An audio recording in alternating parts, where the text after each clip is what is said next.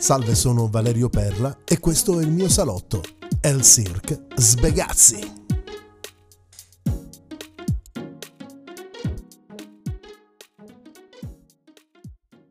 Sul piccolo tavolo sotto un grazioso gazebo d'edera, nel giardino di un piccolo bed and breakfast sperduto, stavano Peirù, lo Sbegazzi, una bottiglia di rum aniejo, un vecchio posacenere di plastica con la scritta Cinzano, due bicchieri anonimi, un pacchetto di cuoio con dei sigari, un accendino e tutti i fantasmi dello Sbegazzi.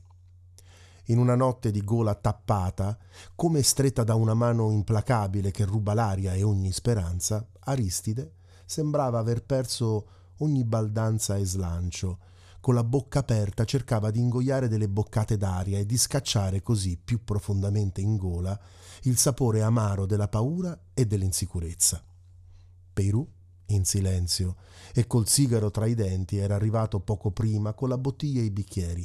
Senza una parola si era seduto al tavolino e mentre li riempiva lentamente guardava Sbegazzi negli occhi con un'idea di ironia sulle labbra. E se non ce la faccio?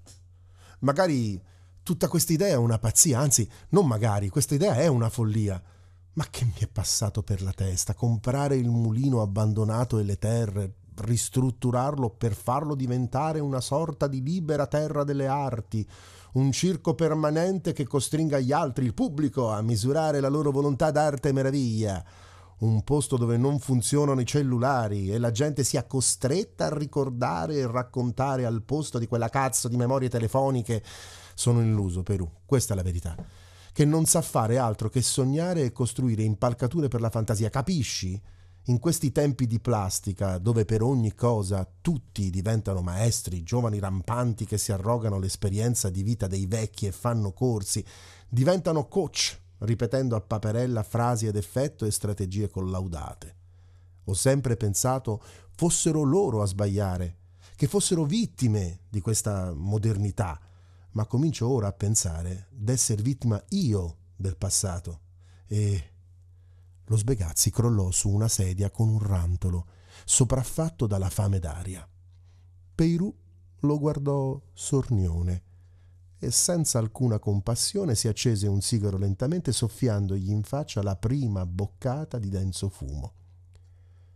«Sei un povero coglione, Aristide, proprio così, un adorabile coglionazzo idealista, che se non ci fossi sarebbe necessario inventarti.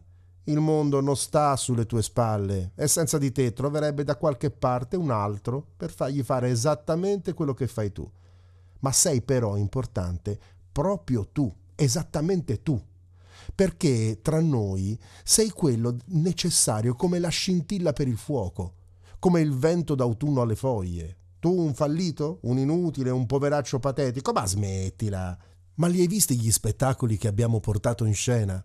Li hai guardati negli occhi tutti quelli del pubblico? Lo sai quante volte, grazie a una di quelle notti, qualcuno si è salvato, ha sorriso e imparato a volare via dai suoi fantasmi? Lo sai che senza la tua direzione noi tutti, forse, avremmo fatto una brutta fine e sicuramente meno cose belle? Esistiamo perché, in un modo incomprensibile, il mondo ha bisogno delle nostre storie disordinate per avere un'ultima occasione. Noi, i musicisti, gli attori, gli scrittori, i poeti, i pittori, gli scultori, gli innamorati. Lo capisci quanto siamo distanti da quelli che contano i soldi? Ci vogliono anche loro, attenzione, così come ci vuole lo spazzino, il giostraio, il potatore, il pescatore. Siamo tutti necessari e ti rivelerò un'altra cosa. Tutti abbiamo paura, tutti, anche i più sospettabili. Solo gli stupidi non ce l'hanno, e meno sei cretino e più hai paura. Perché alzi l'asticella e vai oltre.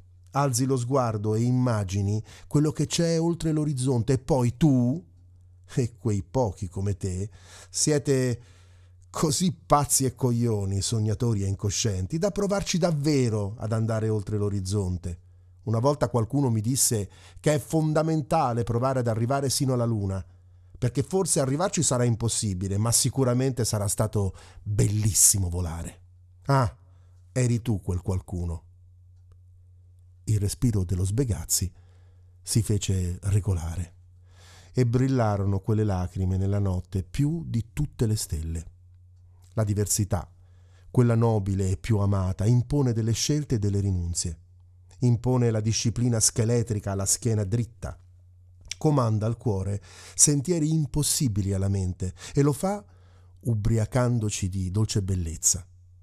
Lo Sbegazzi si ritrovò tra le mani il vecchio orologio del capitano di velieri e sentì allo stringerlo tutte le onde e il mugghiare furioso dei venti, dominati dalla forza bruta degli addominali contratti del suo vecchio proprietario. Andare oltre ogni onda, momento per momento, sino al blu più immenso e luminoso. Tutto qui il bello della vita.